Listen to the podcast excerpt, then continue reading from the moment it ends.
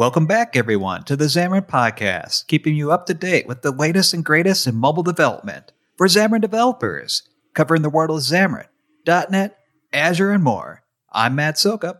And I'm James Montemagno. Matt, Matt, Matt. I like when you do the intro because you we we we talk a bunch before the podcast starts, and then immediately when we start, you kind of go into this presenter mode, and you're like, I'm, you know, and you kind of get into it, and your your your entire voice changes 100. percent I don't know if you realize that at all. You should hear my morning radio DJ voice, James. Now presenting Matt Soucoup on the Drive Time Radio 92.1 KXFM. that's pretty much that's pretty much what it is. I mean, I appreciate it. I'm not I'm not bagging on it at all. I definitely appreciate it, and uh, you know, it's a beautiful uh, sunshiny rainy day right here in Seattle. So perfect.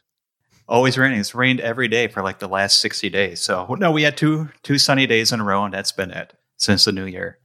Yeah, it's been pretty not great. And uh, yeah, it continues to not be great today. But you know, it doesn't matter because we're here. We have so much news so much ridiculousness. I figure we just hop right into it. Matt, how do you yeah. feel about that? We got to get going. We have to get going. So, James, I haven't seen you in like a month, and I know you've been busy. So, why don't you fill me in on what's been what's new? What is new has, with Microsoft? It has been a uh, it's been a, it's been a, a jam packed January. That is for sure. In January, the month that never that we never thought would end, uh, finally ended. And then we kicked off February with some crazy huge events uh, around dual screen devices, the Surface Neo and Surface Duo and Windows 10X. And everything sort of happened uh, on the 11th. This was this big day. This was this Microsoft 365 Developer Day. And Microsoft 365, if you're not really aware of what this is, is you can sort of think of it as Microsoft 365 is two parts. There's a consumer part, and then there is a uh, developer part and the consumer part are all of the things that consumers would buy. So they buy devices, they buy identity, they buy uh, Office 365, they know, you know Xbox stuff, all that stuff. And then the developer part of it is all the things that developers can build for those products. So that includes Windows and Office and the Graph. And now it includes the Surface Duo device and uh, the Android bits and pieces for that, and Windows 10X. So it's all this stuff. Um, also, part of Microsoft 365 are the other developer services, such as you know, Visual Studio, Azure, things that maybe you're using from Microsoft that aren't necessarily for Microsoft shipping services. So obviously Xamarin is part of that too because you know you're using Visual Studio and .NET and the ecosystem. So um, if you've ever heard of Microsoft 365, you might think Office 365, not to be confused there. And and so there's that. So there's uh, that's sort of that framing there. Does that sound correct, Matt? You might even know more than I do. No, I think you hit it right on the bullseye. And I learned something. So I did not know all about that. And in typical Microsoft fashion, we have a ton of 365s out there. So perfect. No, you hit it right on the head. Gotcha. And and uh yeah, part of this event, which was great, was uh, was that they were launching developer initiatives around the Windows 10X dual screen devices and Surface Duo. And Xamarin had a big part of that. This was a fun event. Uh, I was there. I wasn't in the keynote, but I was behind the scenes of the keynote, rest assured, on the Xamarin bits. And an amazing team uh, that was pulling stuff together. Uh, John Dick, Shane, um, uh, Javier, uh, David, uh, myself, all, all working on this uh, together. Um, I was just sort of I didn't I didn't do any of the hard the hard work. That that the entire team besides me made it all happen. I was just orchestrating on the Redmond side of things. And yeah, we had a great demo. Xamarin was all throughout the entire uh, keynote. Uh, Kevin Gallo showed off this beautiful app that we built called Xamarin TV. Then they did a deep dive into um, um, Xamarin cross platform development for both uh, Windows 10X dual screen devices and the Surface Duo. And with that came the announcement of our brand new Xamarin Forms dual screen SDK, which also released uh, on the 11th, the same day, which was very exciting. Has a bunch of new helper APIs and a new two pane view. The two pane view does all the hard work. It manages screens. It you know avoids the hinge. It reacts to rotation. You just say where it needs to go. Uh, we're built into the documentation. Uh, it's very exciting. There's a great blog post that uh, David put out about um, Xamarin uh, coming to the the Surface Neo and Duo, and and and the, the app was shown across you know uh, Windows 10 desktop, Windows 10X uh, on on the Surface Neo emulator, and on the Surface Duo, and got to show Visual Studio and the the emulators and and video playback and all this stuff uh, too, which is very exciting. And there's been a bunch of uh, obviously excitement uh, uh, from the community on Twitter and and on following the events. And yeah, it was it was a blast. Uh, and I even had a deep dive session when you go to the virtual event page. I think it'll be on YouTube too. Is there's a uh, building dual screen experiences with Xamarin session. Uh, it's 19 minutes long. I did that uh, as well. Uh, so you can go and get a deeper dive information and uh, on it too. So it was really exciting because it was this. I mean, we have a lot of non Xamarin events, right? Build and Ignite and .NET Conf and Xamarin's a, a part of those, but sort of it, it, was great to work together with these teams to sort of see one big happy family on these brand new devices coming together. So I thought that was quite excellent. Yeah, it was amazing. First off, it was well, big congratulations to the team to get everything out there and ready for a huge show and just to have it ready. And there's a lot of pressure. I'm sure all our listeners know when you have a big deadline to have it all to get a project done, it's it can be a lot and to have the team deliver like that is is awesome, and especially then to see the Xamarin logo all over the place and just be, yeah, you know, it's I I had nothing to do with it. In fact, I didn't even know the show was going on that day. I had a meeting with uh, Dave Ortinau later that day, and he's like, "Did you watch?" I'm like, "Watch what?" I had no idea what was happening, but yeah, it, that was that's totally awesome. And so, James, do you think it was on February 11th that we announced, you know, the the experience for dual screen. Do you think the one and the one played any any uh, factor into it, like dual screens, and you had two ones on each side? Oh wow, I didn't even think of that. Yeah. I didn't even think of that. That could be. I thought just thought of it right now. That's what you get when you listen to Matt Radio. Matt Radio coming in with all the cool insights on data analysis. Uh, yeah, that could be. Yeah, I mean, who who knows? But it was a fun event, and uh, yeah, definitely go watch back all of them if you haven't. So, boom. Yeah, We'll link to everything in the show notes for sure. So you definitely check it out. So, and another cool thing with the um, SDK for the dual screens, I do believe you have to be running Forms 4.5, the preview release. Is that correct, James? That is correct. Yep. All right. And of course, then 4.5 preview release is out then. And there's a couple cool features with that. My favorite one is the embedded fonts. And What's super cool about that is before, if you wanted to embed fonts, you always could do that with forms, but you actually had to go into each platform project, add it, and at least in uh, iOS, you had to mess with the info p list and everything. Now it's just a assembly attribute that you have to add to the to the assembly info.cs file in your forms project, and then just use it. You just use it in your label. Just use font family equals whatever the font name is done.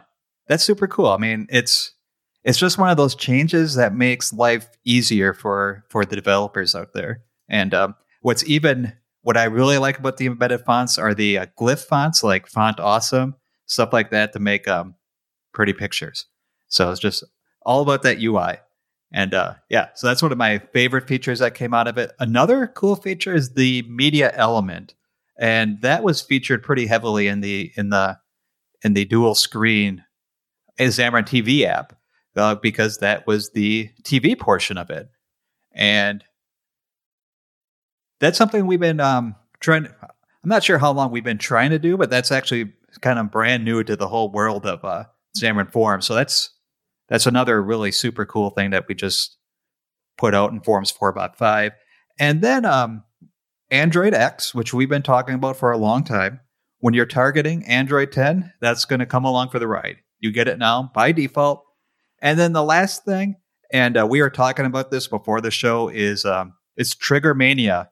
A ton of different new triggers in uh, Forms 4, 4.5. There's like a compare state trigger, an adaptive trigger, device state trigger, an orientation state trigger, just a ton of ton of different things. So let's just take like the orientation state trigger. So correct me when I'm wrong here, James, because I might get it wrong because there's so many different ones. But like an orientation straight state, let's say your device is landscape, you change it over to portrait, things are gonna you can have things automatically change on screen based off of that trigger happening. So you no longer have to change, be listening to it in the uh, code behind or your view models. It's just going to set it up in your XAML or set it up through C sharp in the, in the triggers, and it just change your properties that way. So it's kind of more declarative programming, so to speak. So, and there's a ton of different triggers that you can use with it. So there's a ton of 4.5 has a lot of goodness in it. I mean, it's a pretty big release. So those those uh, dot numbers, each one of them really sh- they probably should be big numbers in front, but I guess there's no breaking changes in it, so why why bump up the big number? But yeah, a lot of a lot of cool stuff in this one.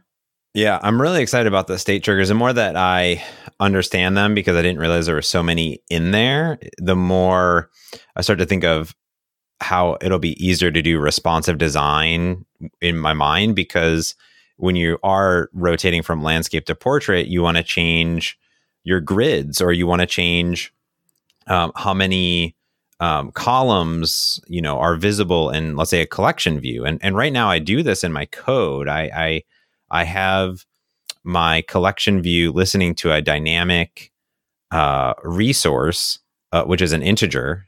And whenever I rotate the device, I have a listener. And when I rotate it, then I set that value. But now I can just have an orientation state trigger and say, hey, when it's in landscape, show one. And when it's in, you know, uh, landscape, show two. Or when it's on a specific device, show five, right? It's kind of, kind of really nice. And uh, it's going to I know a lot of this kind of comes from the the WPF, UWP world, and there's more of these different adaptive sort of triggers, but it's quite nice. I think it's super, super um, good to see just more customization to help developers be more responsive, especially with the dual screen devices. And uh, that'll be nice. And yeah, I, I, agree with you on the embedded font, super cool. Media element, audio and video, really, really nice. And, and that, that one's that one's been there for a while. So that's exciting. So good release. Go go check it out.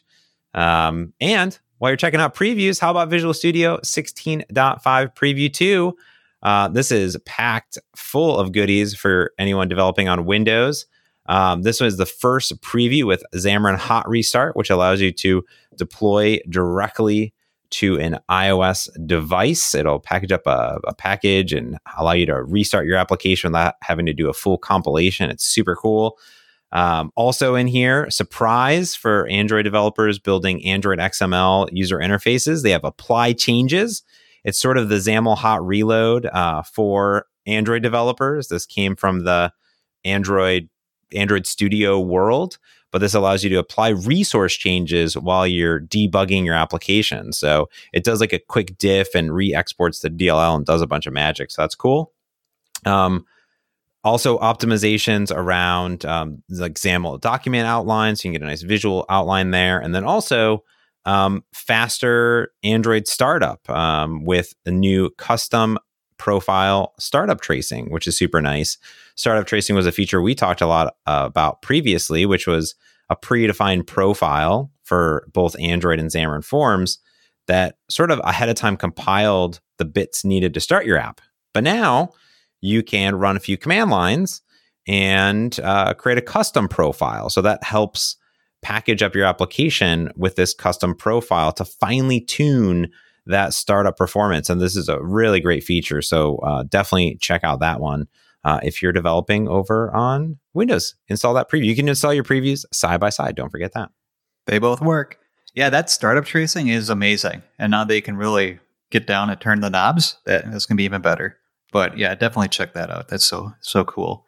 And in lockstep, if there's a Visual Studio update, there's going to be a Visual Studio for Mac update. Well, preview update in this case, and um, 8.5 preview two out on the streets, and a lot of the um, changes are the are the same that happened in VS 2019, such as the um, uh, startup tracing is in there, the uh, XAML document outline is in there. But there's two pretty cool ones that aren't in the ones on Visual Studio 2019 that are in the Mac version. And the first one is you get to pick which storyboard designer you you want loading by default. So if you're still doing um, storyboard designing in traditional Xamarin.iOS, and usually you can just load it up with um, within the Xamarin or Visual Studio Mac designer. A lot of times, though, you switch over, at least I, I do, switch over to Xcode. Now you can just say, all right, I always want to bump Xcode open. I always want to edit an Xcode. So it's just a nice little improvement in your workflow instead of just having to right click and uh, go into Xcode that way. And then the other one, which is super duper cool, and I when I saw, it, I was like, oh, I can't believe this is actually happening.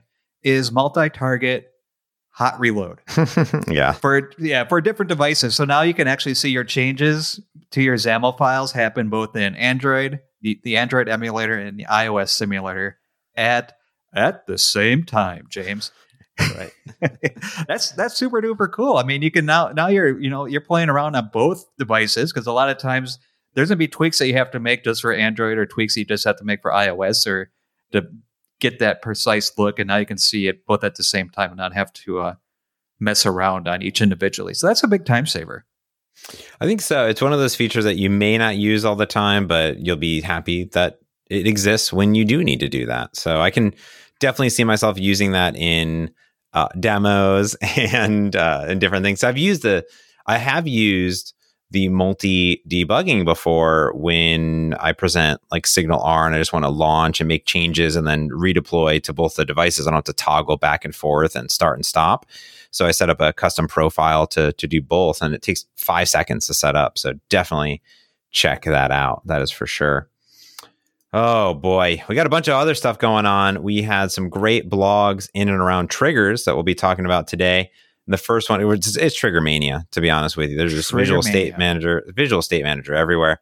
The first one was from um, our good friend uh, Gerald, uh, who's on the Xamarin Forms team, and he uh, he wrote a bunch of blogs. I said, "You should be writing more blogs for our blog, Gerald. Stop, you know." And I said, "These are great blogs. Put them on our blog." I'm like, "I love your blog, but I'll, but you know, come. You know, I know you got a bunch of unique things. So how about you come uh, write some great blogs and share that content?" And he wrote a great one on a feature that's called um, it's the visual state manager with using a new property called target name. So this is something that's in in the world. It's visual state manager has been around for a while, and this one is also in 4.5 pre-release. So this is another one that's in that pre-release, but it was in the first pre-release. So pre three has new new new stuff. This is even in the first one. So if you had upgraded and tried it at all, it's there. So when you have the visual states such as you know normal and invalid and whatever you'd have these states you would normally just set a uh, a property on them. But now what you can do is you can um, assign multiple setters for multiple controls via the name of their control. So previously you would assign this on like on the label itself. So then you'd have to duplicate this code everywhere because each label or each button would have to have these visual state groups. So it's like super tedious because you're just copying and pasting code around. But now you can say is, hey, um, I have a bunch of controls inside of this layout. Let's say a stack layout. You can just have a visual state manager with a state of invalid or normal. And when you set it, you can say, set the property for this specific control. So here, um, I could say target name like label welcome and button welcome or whatever, and then I could uh, apply the specific property um, that I want. So I would I would I would define the name of it. So I'd be like label dot text color and button dot text color, and it would figure out how to do that. So it's it's really nice. So you can remove a bunch of duplicate code in your application. Uh, when you already have state. So you can think of, I'm just going to set, here's one big state for the page, and then I'm going to apply um, all these different property setters and things like that. So it just really minimizes the code. So that's a good one. Yeah, I I'll be honest. I kind of stayed away from the Visual State Manager because it was just so much typing. It was mm-hmm. a lot, and now this really minimizes it. You can do a lot of. Uh, it's Visual State Manager is super duper cool, and just being able to minimize that typing and be able to target a bunch of different co- child controls within like a stack layout is uh, totally worth it. Yeah, yeah, I agree. So we talked about, I think, la- well, we've been talking about Android app bundles forever, um, mm-hmm. like four or five months in a row. And the Android app bundles really lets you shrink your um, deliverable app to to the customers, like so you can include localization languages just for people like say in Germany or or Italy. And a lot of people, maybe everybody, should be using DevOps to check your code in and, and run a bunch of tests and and whatnot. You can now easily do Android app bundles within both App Center and Android or Azure DevOps, which is great because I believe you, you you could do it in App Center before. Now it's even easier. It's just a flip of a switch. And um, mm-hmm. what's even better is that you can actually go and download that app bundle as well from right from App Center. Then you can do some side loading if you want. And um, there's a couple more steps that you would have to do in DevOps, but it's pretty much the same thing as you would do if you were building a regular um, APK file. Is that you need the key store, but you're and you're going to build it the same way. But you, when you you're just adding a couple of build arguments to the um, when you're actually building building the file. And it's um yeah, app bundles. James, what do you say? Everybody should be using it from here on out. Pretty much. Pretty yeah. much. Yeah. Yeah. So it's it's super awesome that they're in uh, our two DevOps offerings. So and it's super I mean it couldn't be easier to add in, so why not? That's true. I uh, I did write that blog post a while ago, and I was like really really happy it finally went out. I was like, well, this isn't a super important blog post, but I wanted to go out at some point. We finally got it, so that was good. Uh, all right, last trigger, last trigger talk, last Visual State Manager talk, because we got one more here uh, that I think is a nice practical use. So we've talked about all the things that it supports, but what can you do with the thing? That's uh, always a nice topic for a specific blog. Like, what's a real world? Yeah, sure, I see the samples and I'm changing a background color and I'm changing a text color. But come on, like, what's the real world uh, use case over there? So our good friend Ben over on our mobile customer advisory team wrote this great little blog post about how to update the tab icons on tabs. Let's say you're using Shell or using a tab page um, to selected or unselected state using fonts. So I thought this was super neato um, and with state triggers.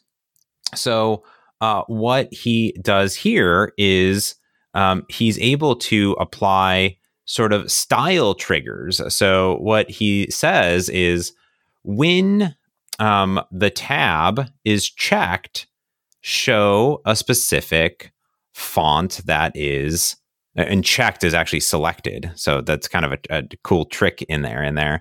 But so when it's checked in quotes here, show an icon that's like filled completely. So it shows it's selected. But if it's false, use a font that is sort of not filled. So it's like an unselected state. So a lot of like Font Awesome, for example, has a regular and then it has a solid of the same icon. So it's the same exact uh, glyph, uh, same exact font, um, you know glyph that you would use, but it's either filled or not filled. And and I've I've uh, wrote about how to do this with renderers and a bunch of other stuff in the past. And it's quite a lot of code to to kind of trick the system into doing this. But this is great because it's built right into the box. I would have never thought of this. Uh, and that's really, really, really nice to see. I do hope that Xamarin Forms just p- puts it in of having a um, selected icon and unselected icon, or just a generic icon, you know, as a, a fallback. That would be the ideal scenario. But you could imagine using just this sort of style trigger for just about anything. So it's super duper cool. So uh, definitely give that blog a look because I'm going to go update my Hanselman Forms application with this. So, boom. Nice. Yeah, I was reading through this. The blog was like, no way. That's it's obvious in hindsight, but you never think of it beforehand.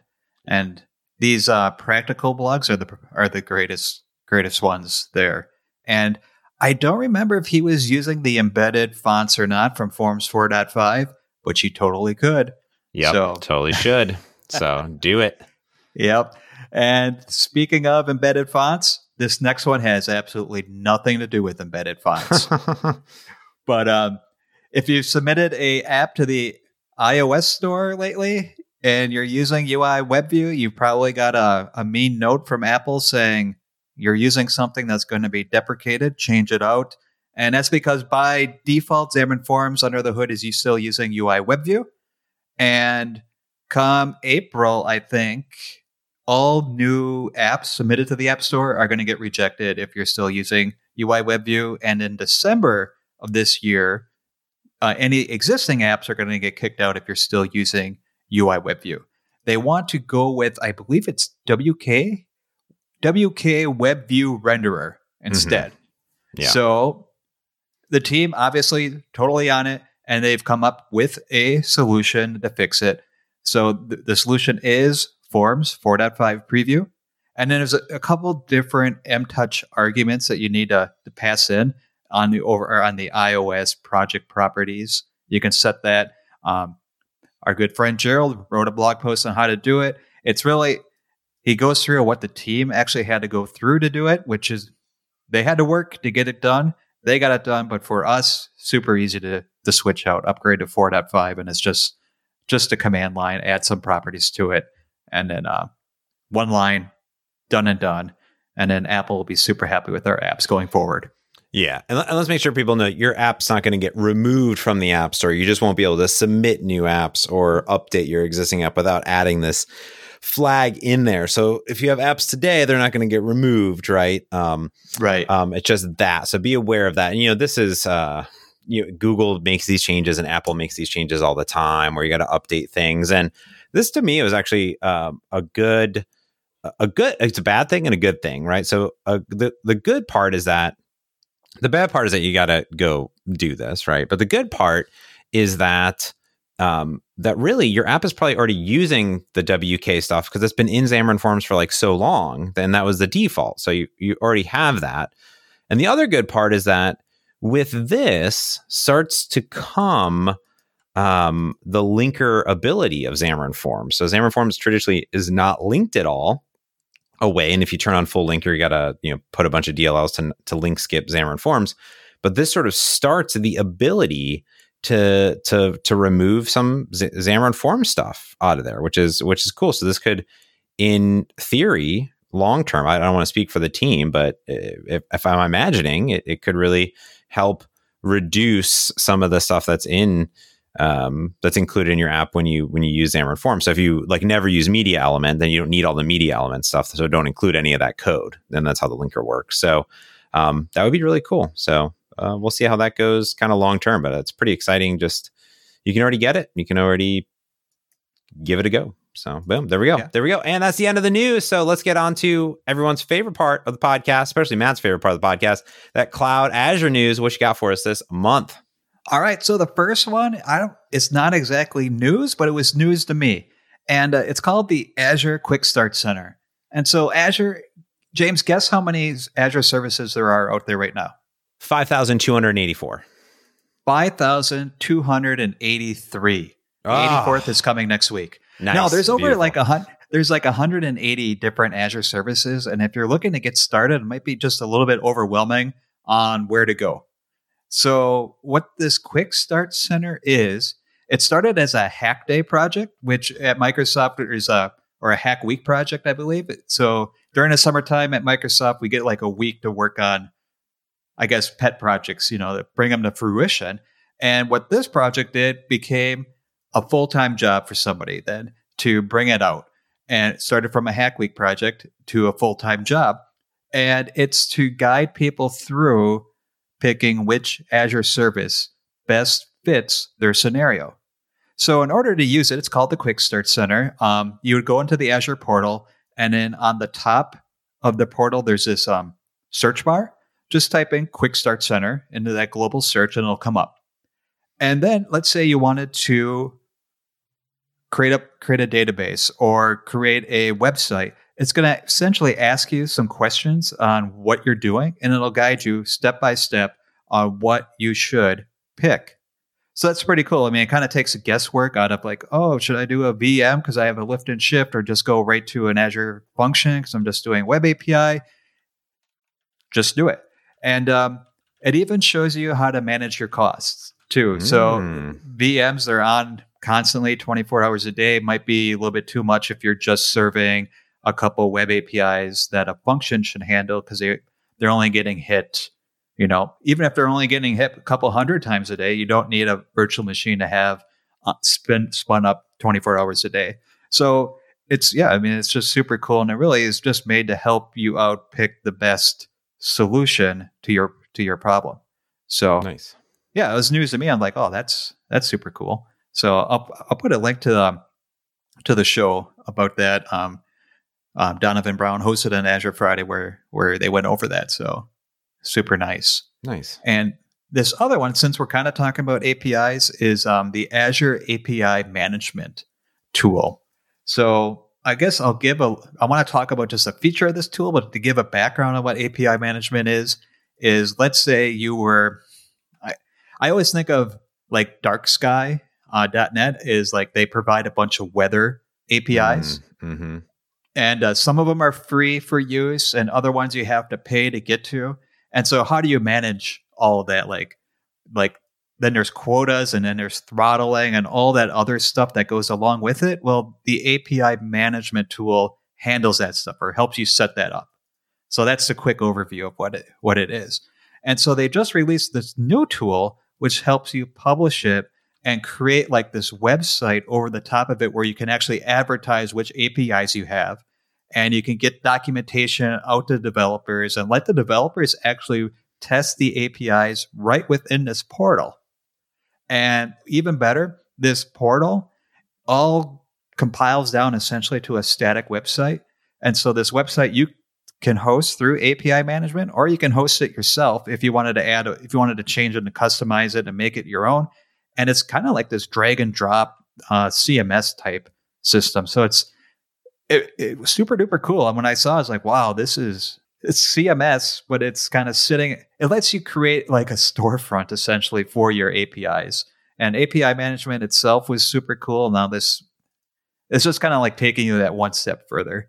So I just wanted to let everybody know about that.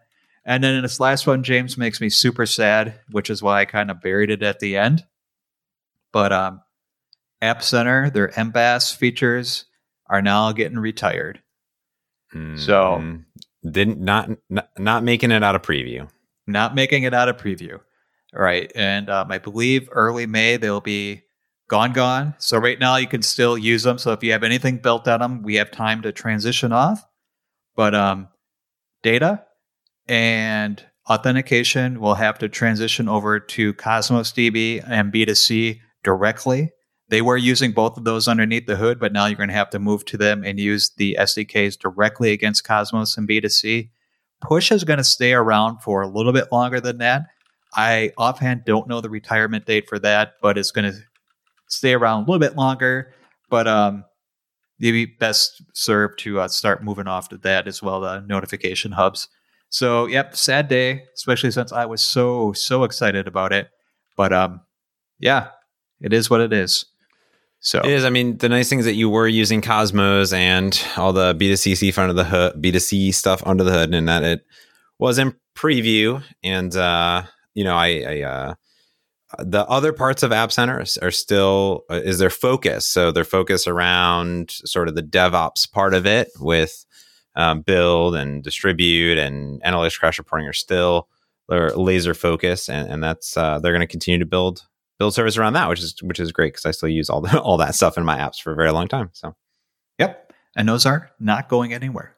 Yeah. So, all right. Which brings us to the app service of the month, which I should have been Azure API management, but I'm going to talk about something a little bit different here. And um, it's this one is not necessarily a service because it applies across a bunch of different Azure services, and it's called the Azure Manage Identities. And so, what this is great at is that it removes the um, you don't have to put any credentials into your apps anymore to access different Azure services. So, for example, let's say you're creating a web API and that web API needs to get at like Cosmos DB or it needs to get at Azure Storage for something. Normally, what you would have to do is have like a web config file or something like that with the credentials to get at those different services. So, what Azure Managed Identities does is as soon as you deploy that up to Azure, essentially what you do is enable it, and then that service, your web app, is now in Active Directory as you can think of it as a person. And now Mm. that web app, since it's a person, can now through role based access control access Cosmos or it can access storage as whatever roles you grant it. So if you just want it read only, it just says read only. If you want it full writing, it can do full writing. So it takes away the need to have any credentials hard coded anywhere, even in a config file. So super duper cool that you can do it do it that way. And it really kind of means no real big coding changes for you on the front end when you're writing it. So it's just a way to make your apps more secured and really utilize Active Directory since whenever you create an Azure subscription, you are really kind of creating an Active Directory instance that goes along with it. So, yeah. Yeah.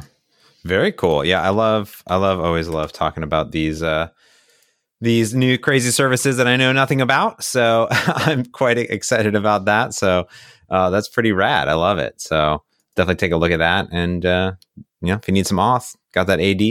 So definitely take a look at that. And oh man, we added a new um to Xamarin Essentials 1.4. I don't think there's actually a package out. By the time maybe this is out, there'll be a preview package of it out. But the team added a web authenticator API. This is cool because it mirrors the like Windows web authenticator, but it allows you to uh, our sample at least you can hit any backend but asp.net core is great for this because they do all the web authentication into basically anything for you and the idea is stop putting secrets and stuff into your app and put them on your server and log into the server and let the server handle refreshing and tokens and all this stuff so you instead of calling Twitter to refresh the token, you call your you call your backend, which then refreshes the token and returns it to your app, or let your backend query the data on Twitter and not your app. You know what I mean? Like get the logic out of your app to do the things because your backend should be the the in between to do that. And uh and uh, it's a great little API. It's like one line of code to say like authenticate user or something like that, and you and your backend, there's a great ASP.NET sample. You create an, uh, a mobile controller that that does all the routing and, and uses Chrome custom tabs and SF Safari View and the the UWP authenticator and really handles it. So if you need to do social auth into your backend that already has some social auth, boom, it puts it together.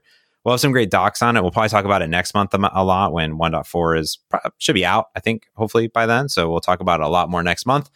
Uh, we'll have some great docs on it. But I do want to mention that we have some great upcoming events that you should totally be aware of. On the 24th of February is the Visual Studio for Mac refresh event. My good friend Jon Galloway has been working um, to create a, rock star event over here of amazing topics of things that you can build in Visual Studio for Mac. So I'll run it down. There's a keynote with Amanda Silver, Scott Hunter, and Jon Galloway to kick off the day at 9 a.m. There's building Blazor apps with Dan Roth and Kendra Havens. Real Time with SignalR with Brady Gaster, um, ASP.NET Core on a Mac with Sayed um, and John, Serverless with Jeff Hollan. Who doesn't love a little Jeff Hollan in their life? Come on now. Uh, building mobile apps with Maddy Leger and myself, James Montemagno, as long as I can get there on time. Uh, my good friend uh, Abdullah is going to give a uh, Unity talk uh, for Mac OS developers. Mikayla is going to be there giving a productivity developing with .NET on a Mac. And then Jeff Fritz, and of course, Jeff Fritz is going to do a virtual attendee party um, as well. So definitely check it out. Um, we'll have links in the show notes. And of course, if you want Xamarin stuff, we got something for you. We have our upcoming .NET Conf Focus on Xamarin event. Focus dot dot .NET focus.net focus dot dot net conf dot net. Oh geez. Um, uh, pretty exciting about this. Um, this is happening on march 23rd so we'll reiterate it next month on the pod but it is a full day live stream xamarin goodness event. Uh, we had Blazor in january xamarin in march. Super excited. The uh, initial agenda came out um, I'll run this down really quick. All things Xamarin, Maddy Leger, David Ortinau just going to crush it and do an awesome opening session. Maddy's going to do Xamarin productivity to the max. Our good friends Javier and Gerald doing visualize your data, collection view, carousel view, and beyond. Uh, myself and all of the lovely individuals in the community and our partners are going to do a spectacular session called Spectacular Components for Xamarin Apps. I'm really excited about this one. It's a great session where I have to do nothing, and uh, and, and everybody. I could see, I could see why you're excited. I just stand up there. It's going to be great. Um, this is a good one. David and Guy Merin. Um, Guy is from the the Android dual screen team, um, developing dual screen experiences with Xamarin. Uh, Sweeky is uh, coming back, developing performant Xamarin apps, picking a backend for your Xamarin apps. I'm real interested in this one from our good friend Matt Soucoup. I don't know if you've heard of him.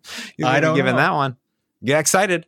Uh, then we have some great community sessions. Uh, is going to do one on testing your Xamarin app. Barty uh, is going to do one called Building and Marketing Award Winning Xamarin Apps. He's won a Google Design Awards and Google Play Awards with his Xamarin, Xamarin apps. Um, Rodney Littles uh, second, going reactive with reactive extensions uh, and UI. And then Alexander Santos Costa developing accessible apps. And we have two more TBDs. I'm locking in a few speakers if they would email me back. Speakers, you know who you are. So um, just email me back. But yeah, I'm really excited about it. Check it out in the show notes. And uh, I think that's going to do it. Anything else from you? I'm excited for these events. I mean, VS for Mac, this is almost like a Visual Studio for Windows launch with everybody that's going to be there. Yeah. And I love, love the community sessions that are coming up for the focus on Xamarin, the dot, dot, dot, dot, dot, net focus Xamarin. I love it. Yeah. Cool. All right. Well, you can check us out at Xamarin Podcast. What is it? XamarinPodcast.com. XamarinPodcast.com. Yep, that's a website. Uh, you follow us on Twitter. I'm at James Montemagno, at CodeMill Matt. That's you. That's me. That's you. That's where you can get it. We have uh, YouTubes. We have um, we have emails. We have um, other things on the internet. You can find us. Just, just Google us, Bing us. You, you'll figure us find us out. So thanks everyone for listening. Until next month, this has been your Xamarin Podcast. Thanks for having me, James. We'll see you next month.